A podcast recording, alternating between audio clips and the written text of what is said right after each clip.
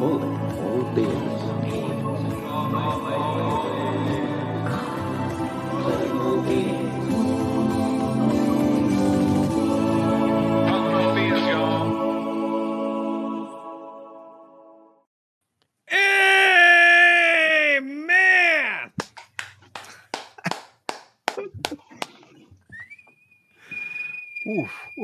Yes. Yes. Yes. Yes. So high only bats can hear it. Welcome back to Calling All Beings, brothers and sisters. And yes, that's what I mean. I'm talking about prime time's back. We're gonna get to that. Hi, everybody. I'm your host DJ. We have been uh, uh, somewhat missing in action. I'm moving, moving states, moving jobs, all kinds of neat stuff, and uh, it's taking away a lot of my attention. But don't worry, we're gonna bring it to you, and uh, we're gonna do that because we have a guy that Michael Masters done mentioned twice on that episode with Spaced Out Radio with my man Dave Scott, who's going to be coming on with us very soon. Thanks to Julie in the chat. Thank you, Jules. So Oof. he's yeah. the executive producer. He's the technical director. He's the co-creator and co-conspirator in lively, fun, interesting UFO talk. He is Money Nathan. Greetings, friends. Uh, yeah, I got to write Mike uh, two checks instead of one. He was supposed to only mention me one time, so I'm going to have to have a little chat with him about that. I think he put his uh, Venmo though, just so in the ah, in the well, show notes. So He would. He would. uh, so yeah, it's uh, great to be back, guys. It has been a little bit of a, a hiatus, which I think is good every once in a while. Take a little break, you know, stretch the legs, get limber, and then get back into it. And we're coming back like with man, we're bringing some heat tonight. I'm excited about it. It's gonna be good. Definitely, definitely. And it, it's so funny that I contacted our uh, one of our original gangsters last night. She said, I got more for you. Okay, y'all think it's just gonna be about one rant? I get more because I got a lot of ammunition. So uh, that is, of course, the centerpiece at a study of UAPs, the host of uh, head uh, Deb's Data Dojo, and also the uh, UAP Med Group. Man, she's one of the pr- uh, prime figures up in that joint. So, Debs, are you ready for tonight? I am so ready. I'm just gonna treat it like a vent session. All the things that I've been holding back. No sweet Deb. I'm just bringing it. Oh, no, sweet Deb. Whoa, whoa, okay. whoa, whoa, whoa. Spicy Deb tonight. Oof. No, little Debbie. Uh, and shout out to there's somebody on um, Spotify that just hates my openings and the way I yell, and he really, really wants Nathan to get rid of me. Um, so shout out, what's up, brother or sister? I think it's a A special shout out to him.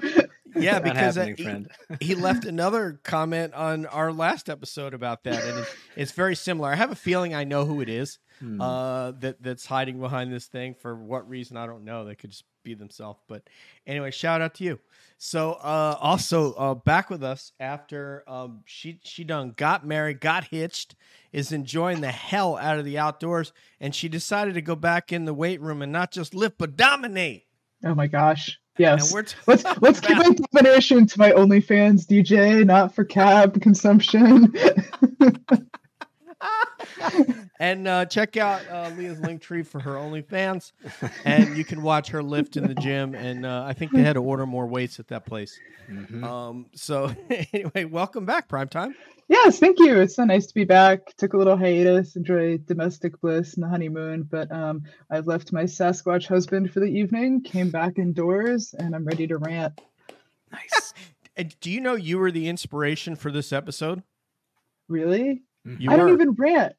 What? How did I do this? That's that's why exactly, Nathan. We were having a conversation one day. Nathan and I do these phone calls where we call them the state of the onion, um, and it's kind of modeled after uh, when right after high school we turned a sort of uh, a place where you would place lawnmowers in someone's backyard, and and we made it into a bar room and called it the Onion Club. Um, so I, It's like the predecessor to Bohemian Grove, huh?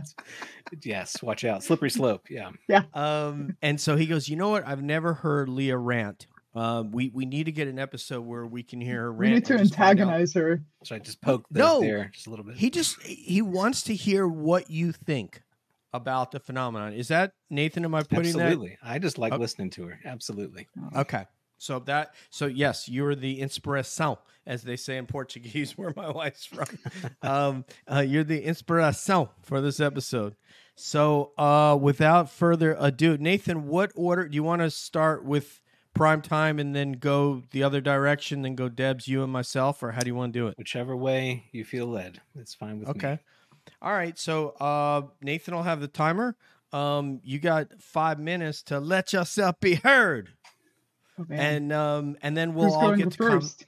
Is it- Oh, is you know what? Before before before you're gonna go first, but before we do that, Okay. I want to say a special shout out to Matt, um, Matt, and and and also Frank. But Matt, it's been hey, how's it going, Mick? You should be in bed right now, but but thank you for being here again. Um, and hi, who's our? Oh, Nikki, Nikki, hi, Nikki. Uh, props UAP Med. That's what's up. Um, but I want to say a shout out to Matt. Um, dealing with difficult stuff right now, but we love Matt, and uh, Oh, we hope that uh, he will rejoin us soon.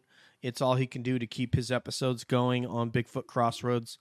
Um, Frank, uh, also over in the UK, is burning the midnight oil, and I think everybody here knows how much Frank loves UAP and the phenomenon. For him to not be doing his show uh, tells you that he's really busy, especially when Grusch Mhm. happened. I was like, this is going to be a you know a, a sea change. He's going to come back on air, and he hasn't just because he's that busy. So one love to Mike and Frank. And uh, with that, primetime, you have the floor for five minutos. Oh man, five minutes. I have a little bit of performance anxiety here. We'll see how long I can actually last, or might go might go off a little too hot too soon.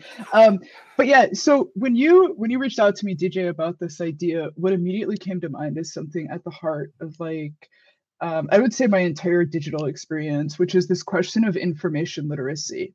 And I bring this up because we've watched a lot of different emerging narratives, stories, coverage uh, the last few weeks, the last few months, the last couple decades about the phenomenon, about aliens, ETs, UAP, psi phenomena, any sort of fringe or like paranormal style subject. Um, and already, I think that um, most people or, or generally are lacking like the toolkit or the experience to be able to sort of intelligently assess information. And I think, especially now when we're in an environment where we're increasingly encountering huge amounts of generated media, um, the need to be informationally literate becomes increasingly important. So when we have all this generated media content, which is generated through AI, um, we have not just text content, but we also have rich media. So things like videos, audio, music, pictures, images. Um, there's just enormous volumes of content. And anyone who's used Google recently to do a search understands that Google itself doesn't even work that well anymore because programmatic content's basically taking over the internet and completely crowding out and overshadowing any kind of legitimate information. So I say all this to say that um, even now, at the start of when this generated content is starting to take over all of our media streams, it's almost impossible to discern authentic content from generated content. I bring this up because I think it's really important around the subject of UAP and the phenomenon. Um, when we're talking about like resources or things uh, that are provided as evidence of different experiences or sightings, this is usually transmitted over a digital channel. So you're getting a text message, Twitter, Facebook, Instagram, whatever.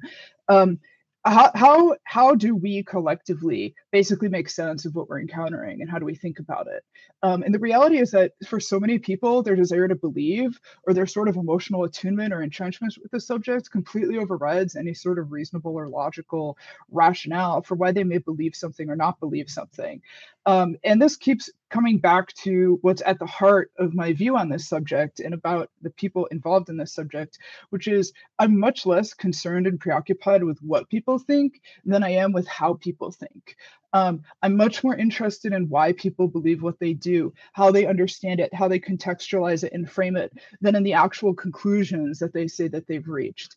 Um, and I think that especially when we're talking about like what's kind of colloquially called the low information zone, when we're talking about things that are not reproducible in a laboratory setting, that aren't measurable, that kind of exist on the fringe of science or of culture as we know it, and are also populated, quite frankly, by a number of charlatans and bad actors, like having a really strong built-in shock-proof BS detector is the best thing that we can have as individuals and collectively in order to make sense of the world around us and about our own experiences. Um, and I think having a well defined sense of how we discern truth from fiction um, outside of our own emotional responses and preoccupations is going to be critical if we're to have this subject taken seriously and move forward uh, with it. And I mean, right now, like the world's paying attention, right? The world is watching this subject. And the best thing we can do in general as stewards of the subject and stewards of this area is to demonstrate that we are able to discern and ascertain um, in an intelligent fashion what we believe to be true and what we believe is not true or may be promulgated by bad actors in this space. It does none of us favors. It does not doesn't do the subject any favor when we just wholesale believe every single thing that's presented to us through every single uh, video or channel. So that's my rant. My rant is basically about the sort of intellectual responsibility we have in and around this subject, both for ourselves and for a community. Um, and you know the desire that I have to see other people basically take the the more complex and nuanced path, which is having a sense and being willing to agree with or uh, believe certain things based on not necessarily evidence, but based on like logical reason conclusions rather than just whatever the most popular person of the day happens to be saying is true. So it's about four and a half minutes. Sorry, Boom. thank you. Oh. Thank you, Prime Time. She, she, yeah, Yeah. she had time to spare. That was great. Fantastic. Yeah, she did. Um, that that so we'll go in a in the same circle. You know, I'll I'll react to it, Nathan, then Debs, and then and then uh, Debs will go. Um, you know, I I find that uh, very uh, interesting, and I find it uh, to be a very reasoned view. My question in response to that, because and it, when I was listening to it, I was really like, wow, this is like a, a big part of the point that I was going to make. So so that was cool that we're you know it's you know cool for me that I think like Leah. But um, what I would say to you is, what does a bad actor look like that doesn't believe anything, as opposed to the you know the the, the you, you talked about the charlatans that are you know promulgating information and people are buying it. What does a bad actor look like who is sort of uh, deriding people who actually have experienced something real, seen something real, etc. Yeah, for me, um, at the heart of it is um, first for me, frankly, is are they making declarations or are they asking good questions? Because someone who doesn't have any meaningful belief but is willing to be open and ask good questions, like thoughtful questions, non-leading questions, I think um, should be kept in the conversation, have a seat at the table, right? Um, but when we're talking about people that just issue um, these like bloviating polemics um, or um, opinions um, without like deeply considering the associated information, that to me is not uh, compelling. And that's th- those are the people that I generally try to uh, personally not involve myself with, like people whose minds are already made up. Right, because uh, I was saying that people that start with the premise that nothing is real, nothing we've seen is real, they haven't proven every, anything, everything's fake. And so Mhm. they'll approach someone who has either seen something, either knows information about something that has quite a bit of backing, uh, Mhm. but you can't prove it. None of this can you prove. If Yeah. I, like though I've said, if if if Grusch were to have shown you a full motion video uh, or he would have shown you a photograph of a non-human uh, a craft that was uh, derived from non-human intelligence you would say oh well that's fake you know that yeah, that's people what wouldn't believe it anyway. they wouldn't believe it anyway so there is Right. no proof so for those people the only proof is they physically walk up to it touch it go inside it and see this the, the creature alive and that's not going to so that's a standard that there is never going to be met so that Mhm. that's the reason why i ask you that question let me go on to uh, money nathan uh, excuse me yeah money nathan please That was an amazing rant. Uh, thank you for bringing that tonight. Really enjoyed it. Uh, so a few things. I just took some notes there while you were chatting because I just was like resonating with what you were saying. You know, the fact that we live in a time when w- we are saturated by noise. Uh, we are we are not uh, swimming in an environment where there's a lot of signal, and at least it's very hard to discern that. Uh, the fact that you pointed out it's it's key to recognize our biases, right? That we need to make sure that those are front and center part of our thinking process when we're evaluating a claim where am i leaning before i even begin that evaluation process right I loved what you said. Absolutely love this phrase, and I want to steal it. Stewards of the subject. Uh, that is so beautiful, and it resonates with me uh, very deeply. The other thing that I, I, I really liked what you said here, uh, kind of getting at the immune system and response of the UFO community. Like, because if, if our immune system isn't good, is if it's poor, when when when poor information enters into the body, we we're we're ill equipped to to attack it and to you know and to We're not neu- knocking neutralize that. Yeah, we can't Mhm. we can't get it out, right? So we have to really be good about increasing our immunity to BS, essentially. Mhm. Um, but really, what I want you to talk about, so it's kind of where I felt like you landed, and you also, maybe it's also where you began to some degree. But it, and I know this is really important to you, and it's the issue of authenticity. And I want to understand from your perspective how can we foster authenticity in the environment that we that we traffic in right now in, in this Mhm. current day and age how do we enhance authenticity in a time when when we just aren't good at it and the tools that we use actually make it hard Sure. That's a, that's a great question. Um, authenticity. So. It's such a good question. And it's like, right? I mean, anyone who knows me outside of like CAB or INS or whatever knows that this is like at the core of something that's spiritually and personally and intellectually so important to me. Um, you know, I, I think there's there's three things I think at the heart of cultivating and curating an environment that encourages and supports authenticity. The first is um, the self inventory encouraged to show up vulnerably ourselves, right? There are plenty of things that I've talked about that I've shared, that I've worked on publicly, that have left me open to all kinds of insults, attacks, harassment, whatever. But the reality is that, like, um, the more you show up as a vulnerable person, the more it also gives people permission to show up vulnerably. Um, and I think that there's a lot of power in that. The second thing um, that I think encourages and helps cultivate vulnerability is having a demonstrated path of contrition and reconciliation in a subculture in a community. So basically, when and if somebody take makes a misstep or screws up, it's clear that if they own that and take accountability for it, that there's a path back. That it's not like eternal exile, right? So that also uh, gives people the space to screw up and show up vulnerably uh, and not be afraid of making mistakes. Um, and then I think the third thing is um, listening to people and acknowledging when they're showing up in a way that seems deeply authentic.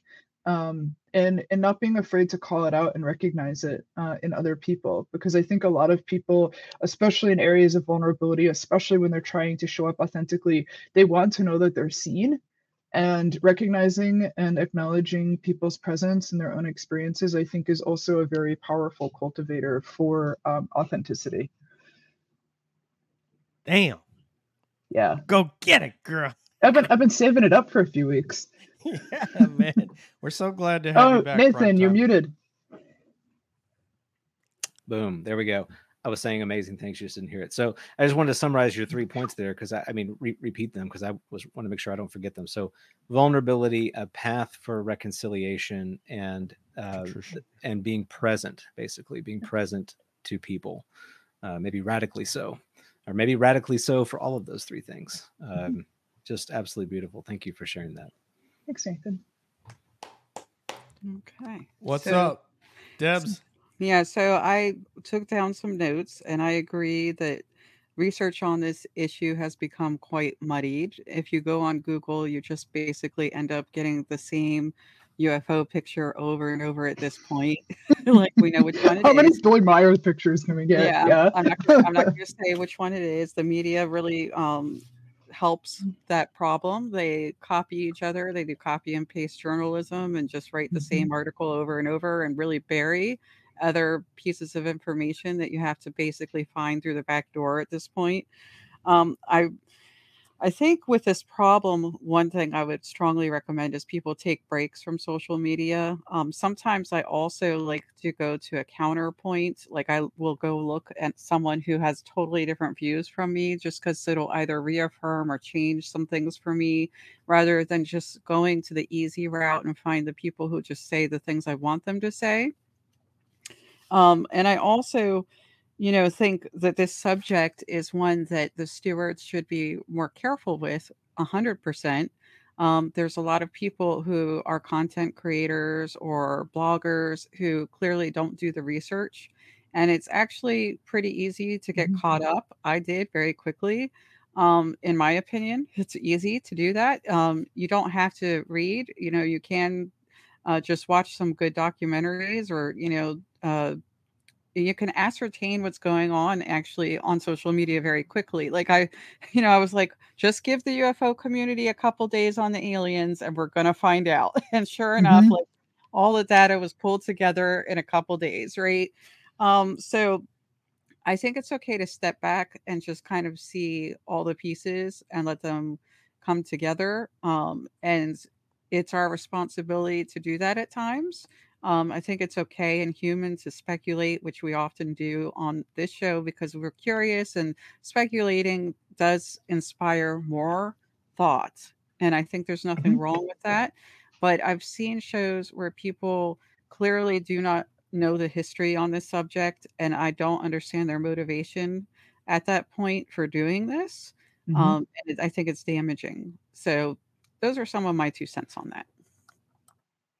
There's a lot of motivation for people to come on air in hopes of gaining a certain amount of fame, if you want to call it that. And if you are somebody who is chasing, really, really chasing subscribers and advertisers and likes and and uh, donations, uh, financial donations, then you can get into that space. We've cho- we're and we don't uh, decry people. There there are a lot of different motivations uh, for getting those donations. Some people they're just a lot of people watching them, and why not? And they want to donate to their channel. But um, but yeah, that's what you were asking. Why some people are seemingly haven't done you know the work that you've done, Deb, or researched the topic significantly, but yet they're doing a show, and really it's a lot about I want to come on air and validate myself by how many people Mhm. come in the chat. Uh, we've had shows where we've had six people in the chat and we've had an amazing conversation. And we've gotten together on Signal after and go, man, what an awesome show that was. I just love like I'm thinking like Nicole when we had the paranormal lady from San Diego and it, what an amazing there was hardly anybody to listen, but man, we loved that conversation and we love Nicole. Mission accomplished for Cab. So anyway, uh Deb, it's your turn to present your topic, my friend. Okay, so I actually did this a little differently. I'm just going to say all the things that are bothering me, and some of them are questions. Um, so this is going to take a minute. Okay, here we go. First of all, it's just almost a little bit of a counter to what we were just talking about, but I do feel that sometimes the UFO community is treated like idiots. Um, for instance, we constantly get reports from the government telling us what UFOs aren't. Our UFO reports are often showing pictures of balloons and other objects. And frankly, we live on the same planet as the people who created the reports. We're not idiots. Most of the community is actually intellectual. We do know that there are balloons. We are also aware that there are drones and there are foreign adversaries that might be trying to mimic UFOs. Again, we're not idiots. Um, I also wanted to comment that it seems like people are just always um, pointing out that we should be talking to experiencers as if it's a new and novel concept. And it seems like the weirdest thing to me. Like, why would you not have started there? you know, like maybe talk to people who have seen these objects. Um, and again, it, that goes to the treatment of experiencers and how often people treat them like idiots, like they don't know the difference between a plane and an object they can't identify. We live on the same planet as these other people, guys. We know what planes look like. Um, I wanted to comment that it. I've said, why do scientists feel like they need um, to blame social media um, in NASA for what's happening when they are obviously other groups besides what they called the fringe group today in the NASA conference um, that would like to see them stop, including foreign adversaries who are interested in this topic and robots. But yet they felt like they needed to throw the fringe group under the bus. Um, that's what they called us. Um, Ah, I, I said, I why do we group." continue to act like UFOs are weird? What makes us think that way when we ourselves are building very unusual spacefaring and deep sea diving craft? And we have a helicopter on Mars. I don't understand why we continue to make this such a strange concept and like we're so averse to it. I also wrote down um, why can't people say it might be a typical object and not be afraid to admit that? Like, why can't we rule out some of the other objects it could be? I think it's it doesn't do us um, any good to pretend that there aren't drones. Um, I said, why do people characterize PTSD as an issue that would cause people to lie or be incorrect when there's people all over the planet right now suffering from PTSD due to the pandemic and their service. I also said, why do I still have toilet paper? If the Mexican government had demonstrated to the world that they had real alien bodies, which of course I cannot claim that they are, why do I still have toilet paper if it's true that we can have a mass hysteria experience? Why did people continue to go to work, continue to pay their bills without any difficulty whatsoever? Life continued. So I think that the fear uh, narrative that people have been using since you know the beginning is pretty false, and I think we need to get over that. Um, that was also perpetuated by the War of the Worlds alleged uh, radio broadcast uh, panic, which actually was overstated by the media considerably. Um, they did it to sell newspapers. okay, that was why they did that. Um, fear seems to be a major source of uh, sensationalism for newspapers. Um, and speaking of the media, I'm really tired of people saying the media is not really involved in this because they are, in fact, involved in this. They have uh, news editorials on it. They have articles on this. Um, I don't understand what people are seeing differently than me. so um, it's a little confusing. Um, we are clearly making weapons that are identical to these objects at this time. An article was just put out, I think it was today or yesterday, about Russia wanting to make um, EM weapons. Uh, AHI, also known as Havana syndrome, indicates that we're making weapons that are similar, and yet people are brushing that under the rug because they want to just talk about aliens. And this is a serious concern that I don't think should be brushed under the rug. Um, in, in the 1970s, the CIA dropped 500 files. Um, the Washington Post did an article on this and yet people are acting very surprised like all of this only came out in 2017 with the article in the new york times um, so i feel like again this is an example of people not doing their research and people just putting blinders on the issue of talking about ufos and the government involvement goes well beyond what people are seeing like the issue is something deeper that people don't want to talk about this um, they're afraid to talk about this. Um, why do experiencers have to be guinea pigs in this subject? Why do they always have to be researched? Why can't they just talk about their experiences? Why, why is the, well, what is it, like 60 years of research that's been accumulated since um, the first abductions were reported? Why is that not a sufficient amount of research at this point? Um, why do we only protect people who believe in religion in this country and not protect people who believe in UFOs? Deb, um, I yielded a minute of my time, but you you're now over six. Okay, I'll stop.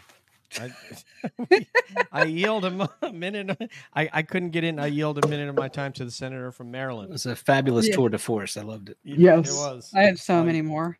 And you go first, uh, Leah, on your reaction to that, please, ma'am. Yeah. Uh, so my my reaction one, uh, as I was saying in the green room before, It's capitalism, Deb. um, why do we allow for and experience the bizarre in a very in very specific circumstances, right? Like we allow for billionaires' science fiction dreams to be considered part of the legitimate zeitgeist, but we don't have a more broad experience or more broad acceptance of experiences of the numinous, right? Um, and I'm with you. Like I agree. I think that the media and its narratives uh, are fundamentally shape what's considered to be appropriate and acceptable uh, among you know the general population. Um, and, and I and I think the other thing too, uh, what brought to mind is like when they when we hear about the breakdown of like oh people with PTSD uh, they lie they do whatever like what kind of universe are people living in? Do they think everyone everywhere doing everything on the planet are completely fully functional, non-traumatized, total a emotional robots and automatons? Like everybody everywhere has their own stuff, right? And like tons of different professionals, tons of different people who are all making life or death, major policy, world health, technological decisions all the time. And to suddenly decide that like one very treatable, very manageable mental, it, like brush with acute mental illness somehow completely delegitimizes everything somebody has to say to me is like not only um, totally absurd, it's just a, a general sign of sort of the derision that the subject is treated with. Um, so yes, everything as you're going down your list, I was like making notes and thinking, yes, yes, yes, this is exactly right. Like, how are people thinking about this? Um, and you know, one of the things I would want to ask is when you think about like like if you could wave a magic wand what would you want the an experiencer's experience to be like when recounting what has happened with them I definitely want Great them question. to not have secondary trauma Mm-hmm. because people laugh at them or tell them they're insane. I want them to feel safe in talking about what happened with them.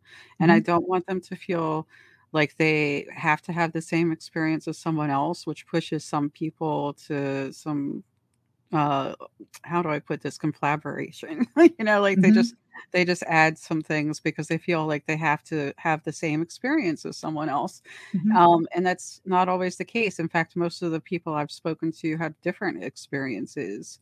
Um, and I think the the biggest part for me is I want people to normalize it and realize this is just part of the human experience. Mhm. Yeah. And, and Nathan, forgive me, I, I think I went the wrong direction. I think I was supposed to go to you for that one, and then me, and then Leah. But go ahead and, Yeah, and all, go for it, man. all good, right? I mean, Dad, that was uh, just straight fire was amazing. Uh, you know, we we just um, we don't make space for the absurd. Uh, the absurd makes us uncomfortable, um, and that to me speaks to the poverty of our own uh, inner development, our, our own uh, inner capacities uh, to evaluate uh, how we are uh, in the world, you know, what, what that inner experience is like, and then mapping it on to everyone else because everyone also has an inner experience and being authentic back to what uh, Leo was saying is that, you know, th- this, this authenticity that is bold and uh, relentless in in allowing us to be human beings and and complicated people. Uh, you know, this is really important, and I think we have flattened uh, the human experience. Uh, almost, we pulverized it into a dust, and uh, and we atomized it in a way, right? And so the only things that we can analyze under a microscope, those are the only things that matter in the world that we live in. Um, I love that you said something about secondary trauma. I think that um, think about how many experiences that we all have been through in our lives that we that we want to share with someone or we need to share with someone to feel validated. And when we are met with secondary trauma, like that, that's not okay to feel that way or have that experience, or I don't want to deal with that. You're making me uncomfortable. You know that that just amplifies that that experience that, that you had. You relive it in a new way. You're basically traumatized as just in secondary traumatized again. Um, so anyway right on dad that was just fabulous. Fantastic. Thank you. I do think that um, the concept of the absurd goes both ways. We have to accept the absurd more openly, but we also have to accept reality more openly. And that's one of the th- things I was trying to get across. We can't be afraid to have those conversations. And I want to just respond to what Nathan said. And now you see what my issue is with the debunk crowd is because people will come on a space or they'll post something about their experience that they cannot prove to you. It is not possible for them to prove it to you. And someone will make them feel less than and like they're full of shit. And generally we don't we don't cuss a lot on this podcast, but that's what pisses me off because they can't prove it to you. It's their experience. They're telling it to you. Take it in, see what you can learn from it, and leave it lay. I don't I don't buy every experience that I've ever been told by somebody. I've you know, there are some that I thought were complete BS. There would I would say would be in the minority, but then you know, I mean, Matt can tell you from the Bigfoot world ones that he's thought. So, but you you can't approach people that way, and this is the, my beef about the debunk crowd is because they get people like Max and other people really really frustrated uh, when they when they attack them for sharing what their experience is. So, uh, with that, um, Deb, your rant was as beautiful uh, as you are uh, as a person, Oh, uh, thank you. because yes, ma'am, because you care about people, which is what your your game here is, is to get people ready for something that we've been told by many many people is something's going to happen. There's going to be some sort of an appearance uh, that is not refutable, and to get people ready that that's going to happen and not to go out and buy all the toilet paper. But for those of you who have a bidet, I salute all of you because it's not only very sanitary, but it also uh, reduces your need for toilet paper. Um, so, uh, but I do agree with what you say. The mental part of this is very important. And one of our goals here, I think one of the reasons that we think you fit here and you think you fit here amongst cab is that we do uh, l- let people come on here and tell of their experiences without judging them and putting them to a prove it to me standard which we know they cannot meet. Particularly when if we were and we're not but individuals who had already decided that they're all fake anyway and that everybody's a charlatan. So um, so thank you for caring about the community and you know basically making all of us look better because we're in your company uh, you know what I mean? Even if I'm not the person that you are, uh, a, a lot of your positive qualities I don't possess, but uh, I get to be uh, part of your group. So um, thank you for all that, and I do agree with you. As far as the the foreign governments, uh, unfortunately, uh, I think Jay King talked about this with Martin the other night. It's really unfortunate that um, some of the uh, foreign governments when they have something happen, just like uh, in Peru a few weeks ago, immediately they don't have the credibility that we have, and that's not fair. The English speaking countries, if the Brits were to have a press conference or something like that, the whole world would pay attention, or us. But then, oh, you know, it's some country in, you know, it's El Salvador, so you know, um, it, it's probably not true. Those people, you know, they're they're not as credible as us, which is obviously complete bunk right there. Uh, of course they are. Uh, their experiences are every bit as valuable and and uh, uh, true. I mean, we've heard of uh, foreign uh, country S- South American fighter pilots that have had interactions, Brazil and others. So anyway, thank you, Debs. Yeah, I 100% agree. You and I have spoken before about how people were responding to James Fox's conversations with people in Brazil. And I was extremely offended that people were just going with, oh, they must be ignorant. And I'm like, why? Because they speak Portuguese? Why? Yeah. like, like, oh, it, please explain to me how, how they're any different. there's this really crazy kind of orientalism associated with central and south america where it's like you know the dark jungles where strange things happen and everyone's indigenous and there's none of the like trappings of modernity. And i think that in turn that makes people uh, assume like all these like kind of false assessments and sort of like cultural tropes around it make people like think, oh, you know, nobody down there is modern. They can't think about anything. They don't have the kind of discernment that we have. It's really crazy. Right. Yeah. Yeah. They, they, they, I mean, they just don't know. These people don't know. I mean, when, when I saw Kraft as a 14 year old, I mean, what I'm, what I'm seeing, I'm seeing something. And I was just, you know, your normal kid who had just loved airplanes and helicopters and had had a chance to go up in both at least once. Um, and I'm just like, man, that that's a damn UFO. I mean, that does not look like an airplane. What I'm seeing here.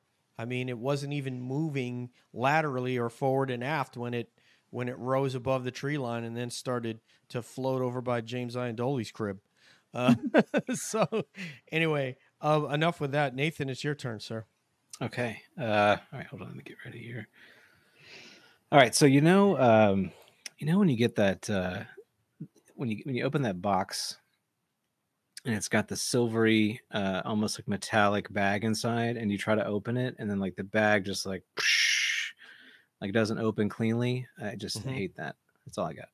Potato chips, like, and Just then they're, they're all over the floor, and you have That's to not- pull so what hard got. at that seam, and then next I just thing hate you it. like, I mean, we've all been there. You try to open that bag and it just Stochastic chips. right exactly just Yeah. explodes uh all right that wasn't it so i channeled my uh inner dr seuss for this one so it's not uh it's not as amazing as what you've already heard uh but i had fun writing it so indulge me if you will disclosure isn't coming not on the White House lawn, not at dusk nor at dawn. There will be no podium speech to please. There will be no alien hand to squeeze. Stop waiting for a tour of their craft, no walkthrough of a tic tac cigar, sphere, or raft. Disclosure isn't coming for you or for me. Disclosure isn't coming from on high or from beneath. No photo will please you or serve as the best. There will be no acknowledgement video straight from Mick West. You won't witness it being unwrapped like a box, nor will you be satisfied by the next vid from James Fox. No, disclosure won't be revealed like some magic hat trick, nor will it be read dryly by Dr. Sean Kirkpatrick. I hate to let you down and leave you feeling crushed, but disclosure won't arrive on an ATV driven by Dave Grusch. No, my friends, you will never have disclosure to put you at ease because that which you seek is merely a ruse and a tease. But don't be sad or take what I'm saying literally because some of these things will indeed come to pass one day in high fidelity. However, all these titillations are just spectacles and not the real thing, for true disclosure comes when we let go of grasping. So sit back and relax. Do not despair or rage. Just learn to be, to release, and to play on the grand stage. For disclosure will not come to those who plead, but rather to all willing to give up their relentless need. Woo! Oh my god, it's Dr. Seuss and a Zen koan all together. Oh my goodness.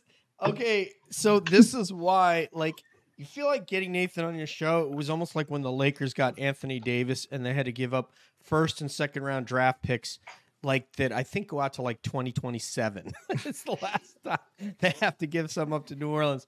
Nathan, that was absolutely amazing. Um, you know, and you're so smart because you've you've been you've been speaking a lot lately. You and EXO have done a lot of contextualizing about the nature of the phenomenon from all angles, from Grusch to um, you know experiences that Darren's had to uh, the conscious aspect of it to the political and and and uh, legal uh, aspects that are going on up in the hill.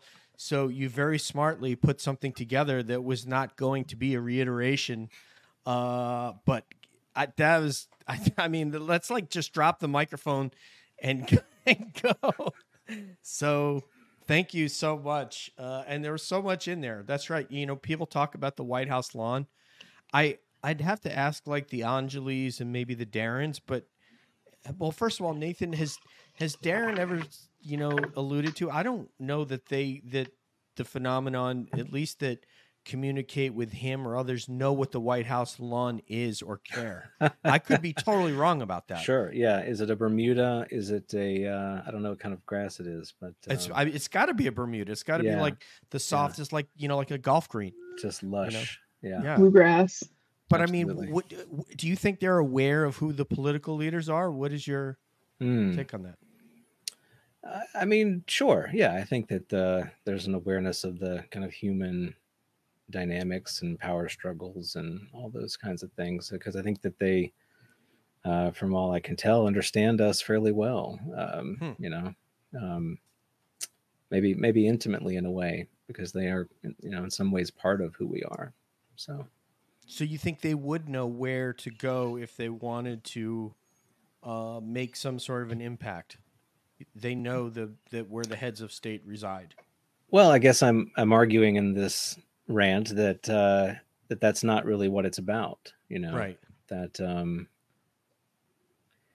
that that we have an incessant sort of need to to want to hold on to it. You know, like I I've got disclosure right here. Boom, we're done. And uh, you know, Mhm. I mean, it's just Put it just like garage. I think folks just need to sit for a second and and like just literally go through the thought experiment. You know, okay, I get the thing, whatever it is, whatever it is. Everyone's got a thing. I want the I get the thing that I want. What next? mm-hmm. Leah.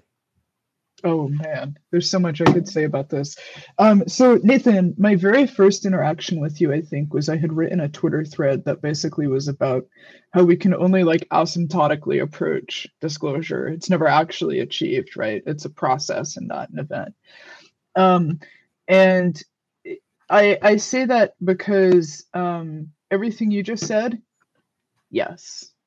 Um, a- and also um I, i'm with you where i think that this grasping that happens right? This like this sort of um grasping which to me speaks to an almost infantile obsession with like black and white realities and definitions.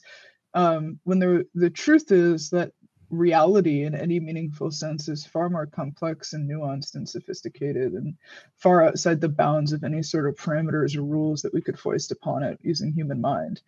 Um like it it it becomes that people become so preoccupied with satisfying some checklist criteria that they sort of lose sight of the entire subject or the entire sort of um, depth and breadth of what they're chasing down um, and I also think, uh, pursuant to what we were talking about earlier, um, there's, um, it, it reminds me of that line, there are none so blind as those who will not see, right?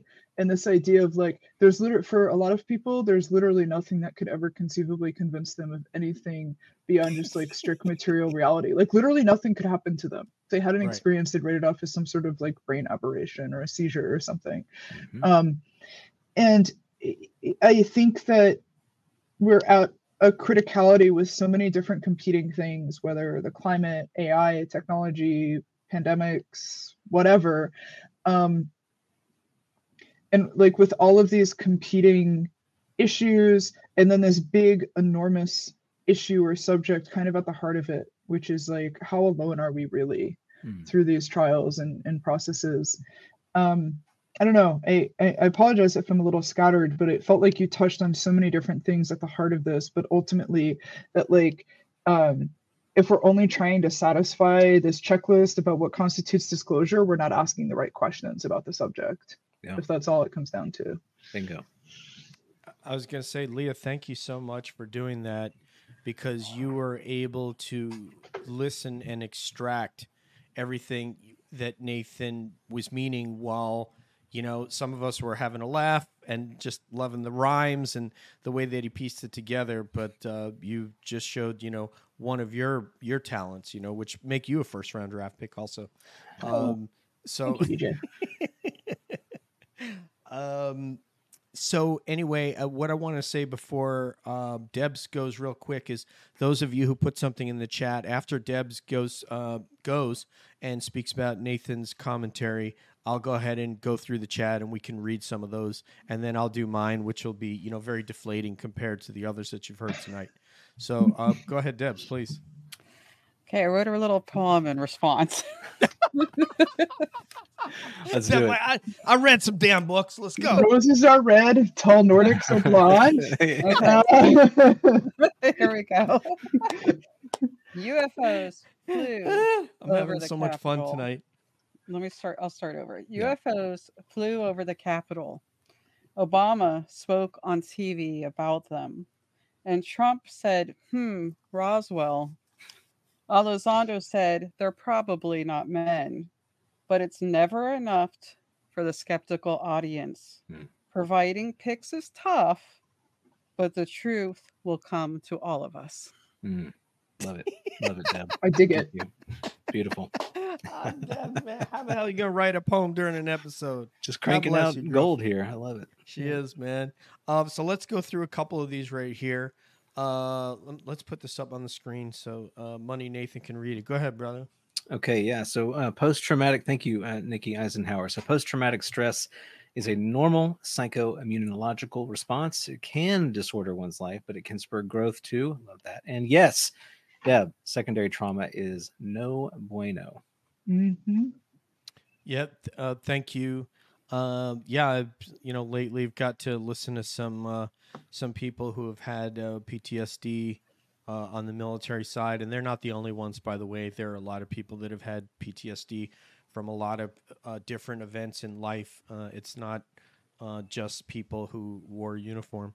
So um, yeah, I'm so glad that people like Debs are there, and um, we're one of the things that we're proud of, most proud of, um, is that Nathan has spoken on the phone with people from uh, from UFO Twitter that have reached out and were not feeling well about something that had to do with their experience. I have, and Deb has um, on not just on one occasion, on several occasions each, and for Deb, many more than that. So, um, you know, we're happy to do that. If people know that uh, Mhm. that they can reach out to me. They can DM me on Twitter, and they they can uh, they can call me as well. Uh, not that I'm you know some, I'm not Deb, but I'm certainly there to listen to anybody. I'm I'm just a meathead. Leah's Um, also a very good listener. I just want to point out. Yeah. prime I, time. I talked to tons of experiencers. Some of my closest friends are experiencers. So my, um, my reputation as a deep skeptic is Go- go- I mean, hopefully hopefully eroding. I, I think I think being a, a, a skeptic is is is good. I think Nathan's a skeptic. Uh, I think we're all you know skeptical. It's I think there's a there's a line there when it gets to the dishonesty, uh, and it comes from a Or just place bad of fear. faith. Exactly. You know? bad yeah, just like I- bad faith. that- Yeah. that, maybe comes from a place of fear that I I can't accept this because it's gonna change how I view the universe that I live in, and therefore Mhm. I can never go there. So I'm going to execute X, Y, and Z on people that say, "Hey, this happened to me." That that that's a Yeah. different. That's not being a skeptic. You know. No. Um, I, I come from uh, a background of, of skeptics and, and my colleagues uh, in the military. But anyway, go ahead and read that one, uh, Debs. Deb? Mike Andrews says he has been involved with fake cases in the past. The guy in Mexico, the Mexico hearing, I mean. Okay, fair enough. Uh, I, d- I don't know the uh, uh, yesterday and today I couldn't. I was kind of contacting Deb and Nathan to try to get a handle on the case. So I really I really uh, I really don't know. Um, so I'll I'll just take what uh, you guys you guys that have researched it. Leah, what's this one talking about here? From Wiruna Farm. If I understand him correctly, he believes we may be interacted with by a non biological intelligence. Okay. I And I think by he, they mean Andrew Gallimore.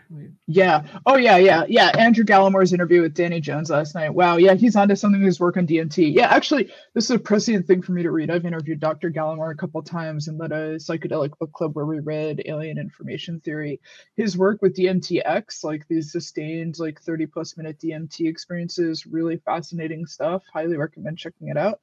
Um, I think uh, Andrew Gallimore has like a very Marshall McLuhan esque approach to the subject in the sense that Um, I don't think he necessarily believes everything he says about it, but I think he's um, very intellectually genuine when he explores the different ideas that DMT experiences present around consciousness and reality and idealism. Um, so if you're interested in him, definitely check out Alien Information Theory. Uh, the book's told it's like a work of art. It's really beautiful, but it's also really interesting in terms of what happens during a DMT experience.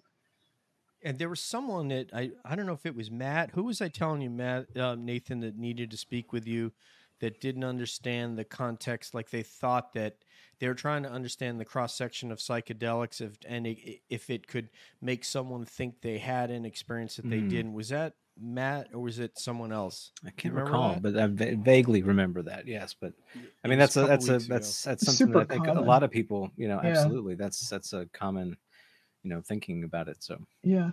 Yeah, entity um, encounters are super common in a number of psychedelics, whether psilocybin, DMT, ketamine, ayahuasca. You know, the So lines can get a whomever you- little blurry. mhm. Uh, uh, whomever you were, if you would contact me again and we could put you in touch with Leah or Nathan to explain it because I, I, I just told them I haven't done enough research on it. I knew you guys have, and I, I just don't- I- you could I- be. I- you don't have to be euphemistic. yeah, yeah, I mean, I, I, I can't. You know, when I don't, I'm not afraid to say it. If, if there's things that I kind of have some expertise in or whatever, I'll talk about it. But I'm also happy to say, I, you know, I just don't know about that. Uh, I just know a lot of people have tried it and have had some positive effects from it, life affirming, uh, open mind expanding, and and that's that's great. So Nathan, put put me on the the Yes, clock it's the here. hot seat. Here we go. Hold on. Yep. Uh, let me get you in the in the in the chair. Boom. Okay, sir. So Go.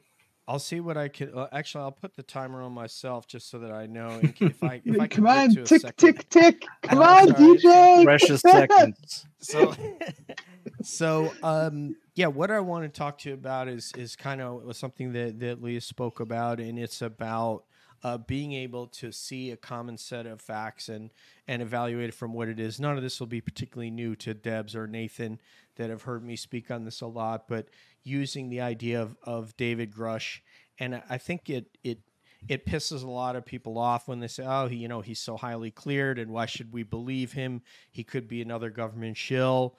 And all these sorts of things. And there are a lot of hierarchies that are built about sacrifice. Like, for example, if I were to ask Nathan, who who would he admire more from an academic standpoint, myself or Dr. Masters, he would say Dr. Masters because he went through the sacrifice just from an I'm not saying as a person.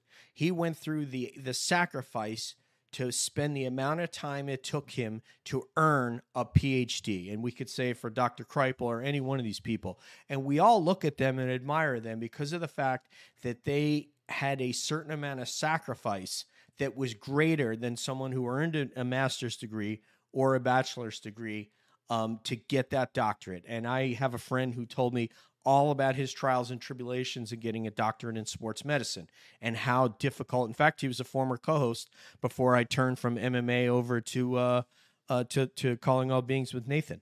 So um, so it's the same in law enforcement. Why do people admire somebody who a local town cop admires a state trooper, a state trooper admires an FBI person because they know that the standard to get to those positions was much greater, just like the standard that Dr. Masters is much more than me with a bachelor's degree.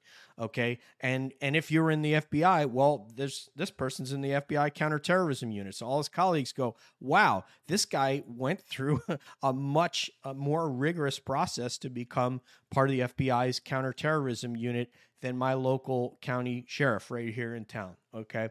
So what the sacrifice that Dave Grusch made was that it's not just that he's a government guy with a clearance. It's a guy who had a position that was about hundred and sixty-five thousand dollar a year position as a GS15, which is the top of the general schedule employee, as a guy who hasn't even turned 40 yet. Uh, and there's a compounding retirement that goes to your your highest three years of pay, and then they multiply by your years of service and all this sort of thing to calculate that what he he gave up by saying I want to talk about illegalities and immoralities around the subject of hiding the phenomenon from the American people. So he's the opposite of what you think. And why people can't see that he now doesn't have an Air Force Reserve Commission that also has an associated retirement. He now doesn't have a GS 15 job that I, I can't imagine leaving that for UFOs. I just I just wouldn't do it. If I had that job, I would not do it. So you can think I'm an asshole because I wouldn't do it, but I wouldn't have left the job that he left over this topic of UFOs. I'm sorry, uh, but he he he is that kind of hero that did that. And the fact that people can't see his sacrifice is not limited to a military guy. We just talked about an academician. We talked about law enforcement. You could you could apply this to anything. Success is not uh, measured by someone other than yourself. I have a good high school friend who is a janitor at one of our elementary schools and just created a nature, a turtle and animal habitat within the school, uh, Buchanan for Plank Elementary School, that is incredible, that has inspired students and teachers. That is as great a value to me as anybody you can name that has a six figure or a seven figure salary somewhere. Um, so we don't decide someone's success; they decide their how successful they are. Okay, and so uh, I'm not trying to deify uh, Grusch based on the fact that he's a government guy.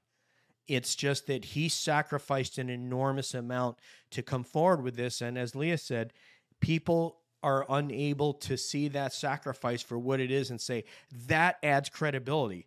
Because Nathan, if somebody's just a talking head on Twitter who just comes and throws their opinion out on Twitter and just attacks people and goes at people and say, "What have you given for this topic?" Yeah. I'm not hearing anything. Nada. What have you sacrificed for this topic? And that's what I'm hearing.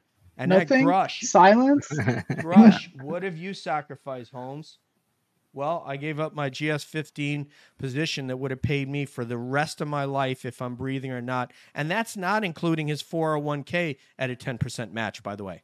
Hmm. Not including that, just his retirement and his military retirement on top of that, if he so choose. From the reserves. Now, reserves, you know, he would have had to work in, into his 60s, but some people do. You know, he's intel. It's not like he's dragging a backpack out in the field as an infantryman either. So, uh, tremendous, tremendous sacrifice, and he gave up all of that because he felt it was necessary to come forward. and And he is in a very small. I mean, Lou Elizondo is is in that same group, but uh, there's not a lot of people. So when people say that this person's a plant, I say, show me someone who sacrificed more. Mhm. Preach. Uh, Deb, I want you to go first on this one. Okay, I have several things to say, of course. So, first of all, I think it's extremely bizarre how often people in the UFO community say they want the government to give them answers. And then when someone from the government comes forward to give them answers, they immediately are like, no, we don't believe you. so make up your mind, first of all, people who want answers from the government. Second of all, I think that people need to demystify the government. They don't understand that they are literally just people, People. just like everyone else who get paid, you know, and have a job. And when they sacrifice their job, it would be just like you sacrificing your job, although they actually probably get well paid better than I do. Um, you know, this might shock some people, but I did briefly work for the CDC. Um, and I had So you're a government plant. Got it. Yeah. You're. Yes, got it. Yeah. thank you thank you um, and my mother still works for the cdc and um, my father worked in the pentagon and i happen to know that they are just really regular people okay so we need to demystify the government a little bit like but if people are coming forward who are sacrificing their jobs whether or not they're from the government you know there's they're not going to make a whole lot of money off the UFO game I assure you like that is not a money making thing no one grows up and says I want to tell people I saw a UFO that's what my future job plan you know? Um and also additionally I think you forgot to mention another sacrifice that's pretty major he sacrificed privacy Um, and that is not something I especially am willing to sacrifice, obviously, um, because I'm anonymous. So I think that people should really pay attention to the fact that that's a pretty major sacrifice. He's not someone that comes across as wanting to be a celebrity, you know. So um, I think that does lend to credibility, of course, as well. Yeah, it's it, it's it's kind of like this, Nathan. If if you lost your job today and you were struggling, and I said, Nathan, you know what? I really care that something happened to you, or I said, Nathan, you know what? Here's a two thousand dollar check for this month. What's the difference between those two things? Hmm. One thing is I my mouth moved Mm-hmm. and I said something with feeling. Yep. Another thing is I cut a check to you and and gave you two thousand dollars. So you put your money where your mouth is. Everybody on UFO Twitter has a mouth. Not everybody has put their money where their mouth is. Mm-hmm. That is a club that belongs to Lou Elizondo and belongs to David Grusch because they face the most amount of scrutiny and have given us the most information of anybody and have faced the most backlash as if they're liars. And that to me shows what, again, what Leah talked about a lack of critical thought. And what it entails to combat this is the same thing it, it combats when you analyze the phenomenon. You have to dehumanize and try not to look look through your human lens because we don't know what the nature of these are. So when they're floating out there, can I say they're doing surveillance? Maybe. I mean, that's how I look. I would look at it if I'm just looking through it. My lens as a military guy, I could say that, oh, yeah, that's ISR, but I don't know that. I don't know exactly what they're looking at or what they're trying to ascertain. So you have to try to have that open mind, say, I'm not really sure what's going on here, and just try to have fun hypothesizing about it without attacking somebody and attacking somebody's motives who you're unable to critically see and think that this man went through a legal process and sacrificed, as Deb said, all the way down to his privacy, as our brothers and sisters in the UK say. Yeah, absolutely. Leah. Yeah. Um oh man. There's uh as with all these brands, um yes and um you know um one of the things I say a lot um especially around this subject because I think collectively the subject is prone to almost this like borderline reaction of everything being true, everything being false, this really black and white thinking. Um, one of the things I say about ufology and about many things is many things can be true all at once. And I say that because um, we are all capable of critical thought. We are all capable of entertaining complex and sophisticated and nuanced ideas in our heads. And we can do a couple things at the same time. We can say these are laudable individuals who gave up their retirements, who created or who sacrificed enormous personal privacy. And we can also say, yeah, the government has a history of not doing awesome things all the time. And we can say, uh, yes, I hear Lou Elizondo or I hear David Grusch. And you can also say, I don't really necessarily believe them, but I recognize their sacrifice, or I do believe them, and maybe I have some questions about some of the things they were involved with.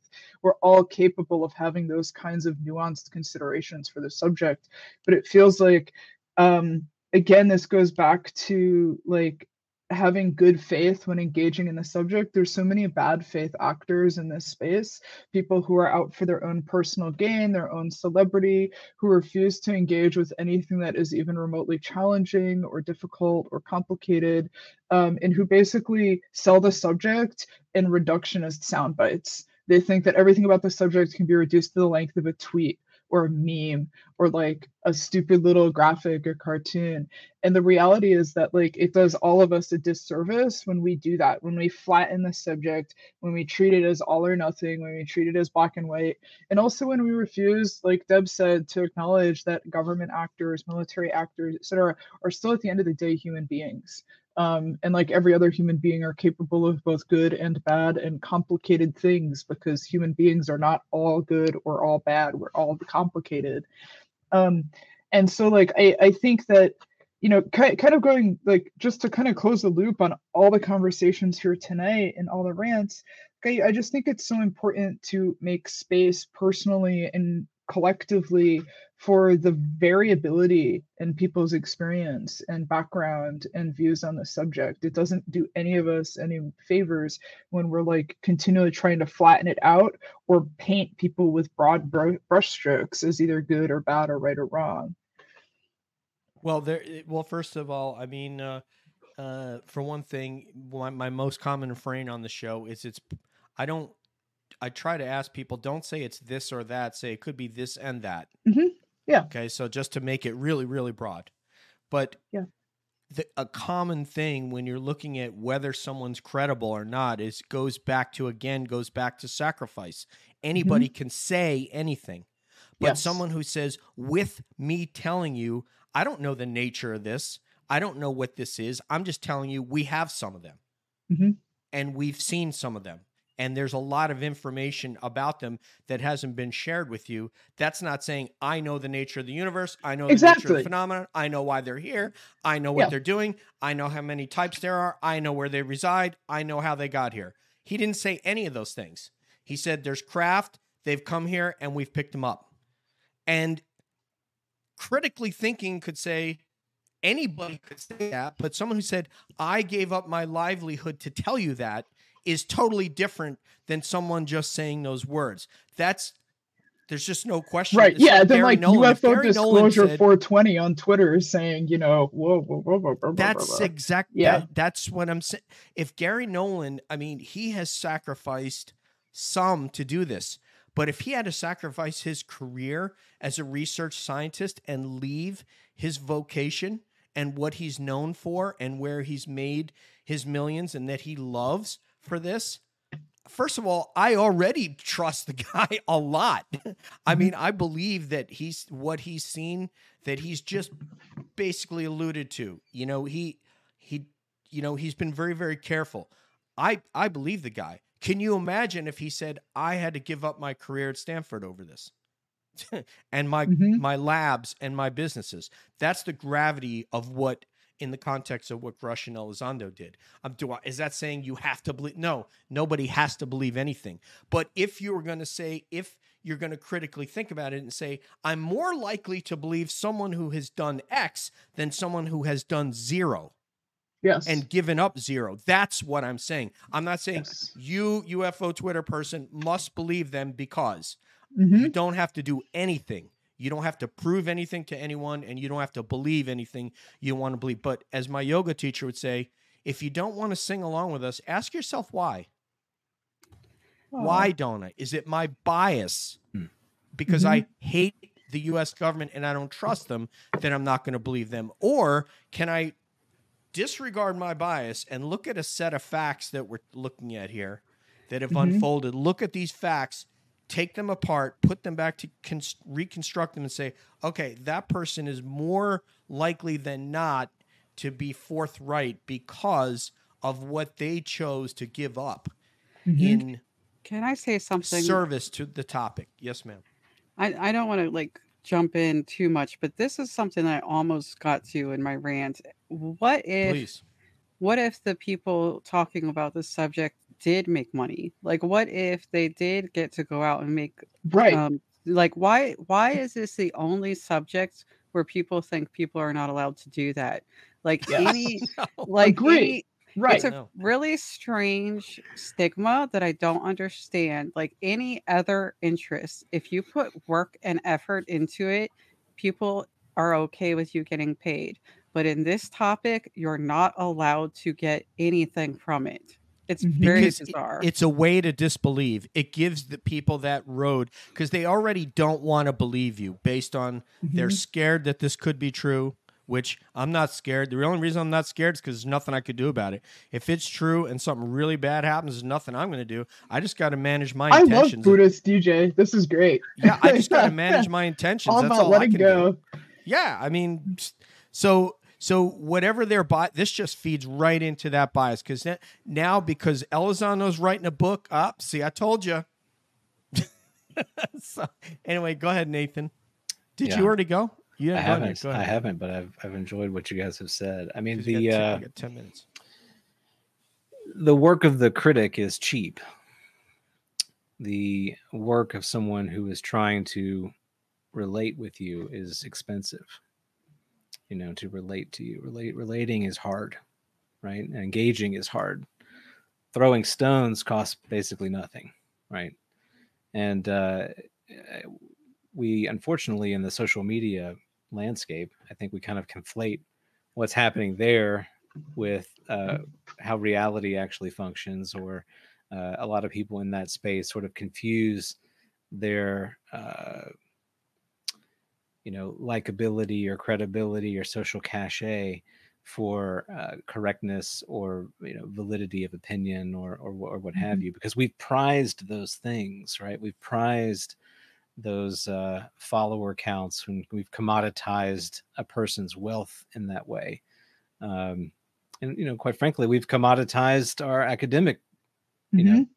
programs you know if, just as you all have pointed out i mean uh, you're absolutely right this is borrowing from leah but you're absolutely right that it's a tremendous amount of sacrifice to go through the rigor of an academic program to that kind of level or to become an expert at anything quite frankly. It's hard.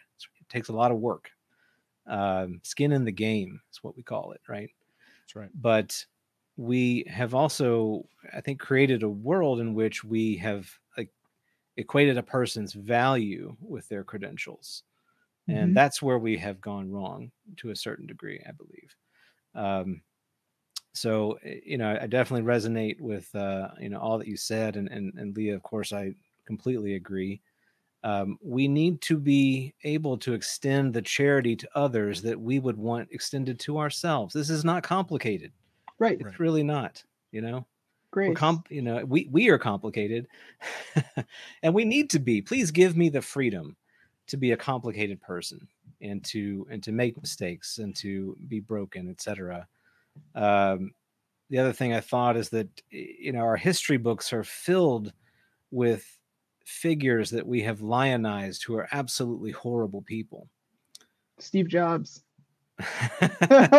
you know we we i mean we have lionized some terrible people uh and and that I'm, I'm not saying that's wrong i'm saying that in a way it's beautiful as well right because hu- human beings are complicated you know Mhm. someone can be a bastard but can also be a savior Mhm. right um come on this is the world the world in which we live and uh if we aren't willing to extend the kind of charity that we'd like extended to ourselves then we're not really ready in my in my opinion to participate in the conversation Yeah, I, agree, and and it really comes down to the charity is is to come to this come to the space ready to be able to say, you know, you've espoused an opinion about something and you're wrong.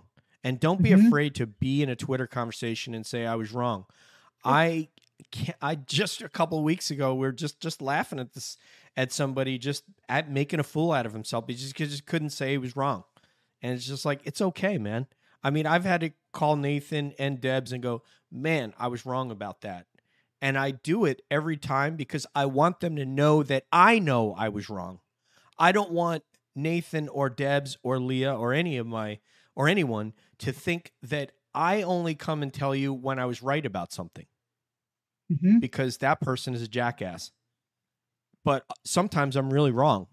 And I I I told Nathan, man, there there is no way that I believe Eisenhower could have made some sort of an agreement with a non-human intelligence that would allow abductions in in in trade for the technology.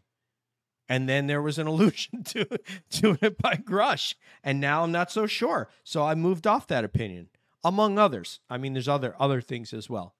Um, these guys have heard me guffaw like continuously about when he said, uh, I said I'd bet my life that the Tic Tac was a, a non human intelligence and not a black op project. And then Grusch and Elizondo and, and have all confirmed that. Uh, but I've been wrong about 10 other things. so so uh, I'm probably wrong more than I'm right. Um, and that's okay. But, and I'm, go ahead, ma'am. Yeah, I just want to say, like, from 20 plus years of working in the field of psychology, like, people are not good or bad. They're just people.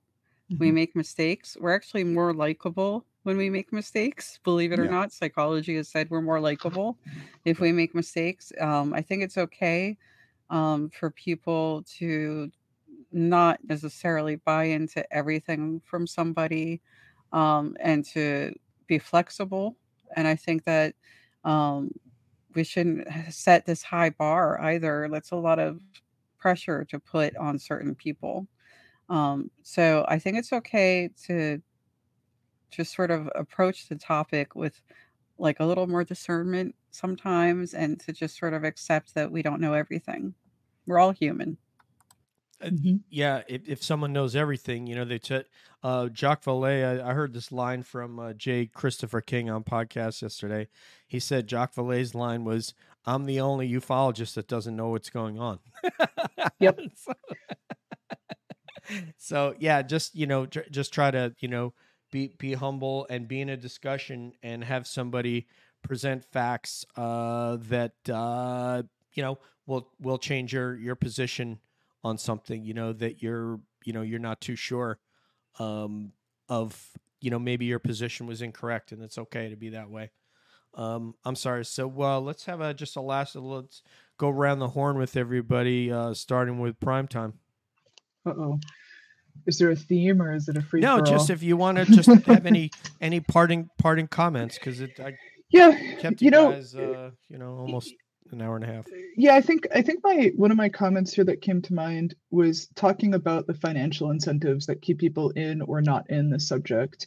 And if we have this um, kind of madonna whore complex around if people are allowed to get paid or not for this subject in turn what happens is the subject falls under the purview of the ultra wealthy who may have um, interests and incentives well beyond those of the oi polloi or the common man um, and I certainly uh, am a big believer in compensating people for their work. And I think that there are incredible, hardworking, independent researchers on this subject all across the spectrum that completely deserve fair compensation so that they can consider or so that they can continue doing such valuable work in the subject without being beholden to, um, say, billionaires with questionable political or social agendas.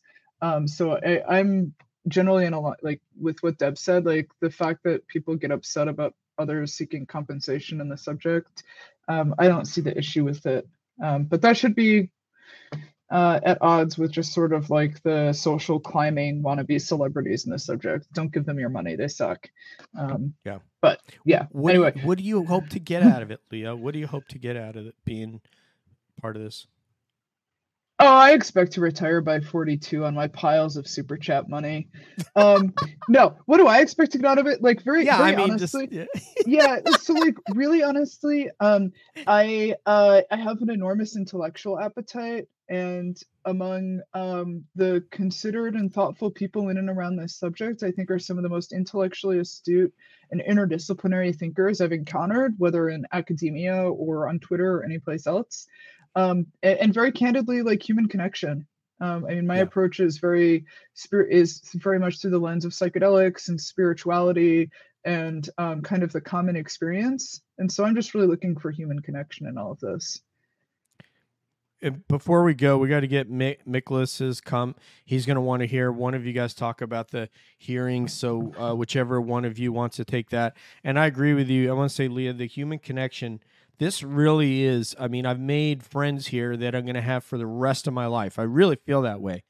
Um, I, I don't just mean Nathan and, and the people on the show like Deb and Leah and the rest of these guys. I mean, lots of people that I've met on Twitter. You know, I was I've talked to Corey and I've talked to Jordan and I've talked to uh, Alien Pickle Jim the other night, who's coming on uh, for the Experiencer uh, coming up. Uh, Sherilyn Carter. Uh, we got to speak with uh, her recently. David John Lanier, uh, Dave uh, Scott from uh, Spaced Out Radio, the great, great host and uh, Canadian journalist, and uh, Jim, the Alien Pickle. With so that's going to be our next episode, and then we're going to have the law enforcement guys on to hear how they want to change law enforcement training. Leah got to meet um, Keith Taylor in New York. Uh, and uh, also, we're going to have uh, one of my classmates, Sean Blakely, a guy from my wrestling team in high school. He was a New York police officer. They had a report of a UFO uh, take had a water spout going from the reservoir up into the craft. Uh, I think more than one report that because Linda Zimmerman also took reports like that. But but Sean, uh, one of Sean's colleagues, because he was a reservoir police officer before becoming local police officer. We're going to have uh, Brian Sharp, uh, host of uh, Sasquatch Odyssey. He's an, he was an Atlanta police officer, um, and of course uh, Ash from the UK, counterterrorism cop, host uh, with Davey of uh, the Mechanism Pod, who's part of our uh, Calling All Beings network. So we're gonna have Ash as well. So that's gonna come a week after the Experiencer group.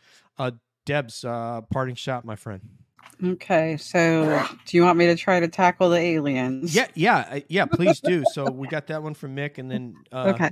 uh, re- Nathan can handle Nikki Eisenhower's uh, comment. Okay, so the Mexican hearing that occurred this week um, included bodies that were presented on the stage. The result of that was that people like Robert Salas says there's been extensive research proving that these are, in fact, non human intelligence. But other researchers came forward and said, actually, we would like other scientists to take a look at this because we know that there have been hoaxes in the past where corpses have been put together, um, ancient mummified corpses, to create um, what looks like an alien, essentially. So I am waiting for some real scientific analysis before I can say what that was. Um, for me, it was more uh, socially interesting um, because I was just really intrigued by the response, which was what I kind of expected it to be. It was not panic in the streets, it was people going, I don't think so. I don't really think that's what that is. or occasionally people were excited, like, could it be? That'd be exciting if that's what that was. Um, which is contrary to what we've been told people would do this entire time. I feel like it was a good practice round, but I don't think that um, anyone has conclusive answers about what those bodies were. I do not approve of people removing remains, by the way, um, no matter what kind of species they are. so that actually bothered me. But I will say, just as an add on, that I did not appreciate the response from another person in the hearing that seemed to um, belittle the hearing as a result of those bodies being presented. I don't think that's an appropriate professional response if you're invited to another government's hearing to speak. So that's what I have to say about the alien bodies. Thank you for that, Deb, because you just educated me on this uh, because I, I didn't know anything about it. And um, I'll have a question for you after the show, after we close off. Mick, uh, thank you very much, Mick, just for supporting us and always coming on and uh, all the positive reinforcement that you give all of us uh, and our show on Twitter. We really do appreciate you. And we'd like to get you on the show. Um, so, yeah, uh, let me know about that. We'll, we'll make that happen. Okay, brother? Uh, and now, uh, Nikki, go ahead. Nathan, what do we got here? Yeah. So first of all, Nikki, thanks for joining us uh, on this conversation. You've had some really great comments, and uh, I absolutely agree with what you're saying here uh, in the comment that you posted. So depart to depart from Deb on the money making. Let me mention the nonprofit space. The expectation is that you're supposed to be all heart and star for what you're advocating for. I mean, gosh, uh, absolutely, absolutely. I mean, it just gets to the kind of the rottenness that we've talked about before, um, where we've, I think, currently misplaced many of our priorities. Uh, if you've ever had a teacher that has changed your life, uh, my God, the value of that person uh, to you and to the world that you then kind of inhabit is uh, is priceless. Yet the value that we place on them is uh, is incredibly like terrible. Um, so yeah, it's uh, it's okay. It's okay to be compensated for work that you're doing. And uh, if we really compensated people for the value of their work, we'd be paying our, our trash folks, we'd be paying our, our construction workers, our teachers, you know, a whole lot more than what we're paying, you know, some person who sits up in a in a C-suite office and uh, you know basically makes a couple decisions a day uh, in, by, by committee. Uh, so anyway, uh, that's all I'll say on that. Um, and I guess just to kind of close out, this has been a really wonderful conversation. I know none of us like kind of went off the rails, and that's not what I expected. But I enjoyed uh, the rants that we did share. I really value each of you and your contribution to the conversation. Um, I feel that part of the work that we do is trying to model how to have conversations that are like this. Yes. And um, that often goes unappreciated, and that's okay. But I think it, uh, you know, we are trying to lead by example, um, and and we're not perfect at that. You know, sometimes we really we we fall fat, flat on our faces and Mhm. uh, and don't do a good job. But you know, we're uh, we're working at it. We're not going to give up, and we're going to keep on pressing forward and having the conversations that that I think need to be had. So thank all of you. Yeah, we're enjoying the hell out of it. We're coming up on our hundredth episode, um, and so we'll we haven't even discussed what we're going to do for that, but uh, we'll have to have a, a team meeting about that. Um, I think I know what we're going to do with it. Uh, I think I know what kind of party we're going to have because it's so much fun to do that. It's so difficult to put together, but I think I know what we're going to do. Um, and um, I want to say, uh, speaking of uh, teachers, um, I got to have dinner with my teacher just moments after bro hugging James Iandoli out in front of the Paradise Restaurant in Verplanck.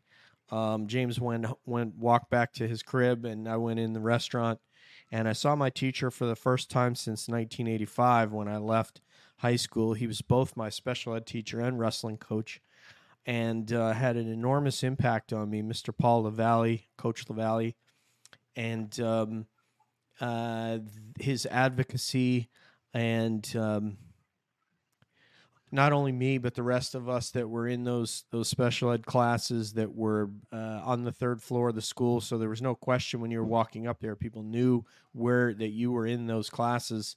And uh, mr valley was your representative throughout that school if you ever had any issues in other classes. And i, I don't think i'd be sitting here today talking to you were it not for mr lavalle so it was great to see him again uh, Aw. and have dinner with him with uh, 30 of my classmates. So, anyway, I um, loved you sharing this, DJ. oh my Beautiful, yeah. goodness. Beautiful. Yeah, beautiful. Yep, college. I mean, college. I don't think would have happened. Um, you know, him bringing me on in wrestling and then football Mhm. and the Air Force and flying and everything else. I think all stemmed from that that Hmm. senior year in in Mr. Lavalle's class. I just gained an enormous amount of personal confidence that I needed to try those things. Mhm. you know i mean the f- try the failure and success was you know 50 50 up in the air. I mean but i wouldn't have tried those things i think were it not for my classmates and uh, at the school writ large not just the special ed class were pretty small. There's probably like you know 10 10 kids in there 12 kids something like that if if at, at most but the whole school and then you know and then uh, mr Valley. so thank you mr Valley. Uh, we'll see you again next summer. um, so anyway, thank you, cabbies. Uh, thank you, community. Um, we had a good time. We ran a little bit, and uh, I'm so glad. I'm just so glad Primetime is back. Uh, Debs, thank you for being awesome. And Money Nathan, um, I'm just waiting for someone to offer him a six figure contract to to go to their show. So I love you guys. So for for uh, for uh, prime time for Debs for Money Nathan, this is DJ saying peace, one love. We'll see you down the road, and we're always wondering what's up around the bend. There you go. Oh, yeah.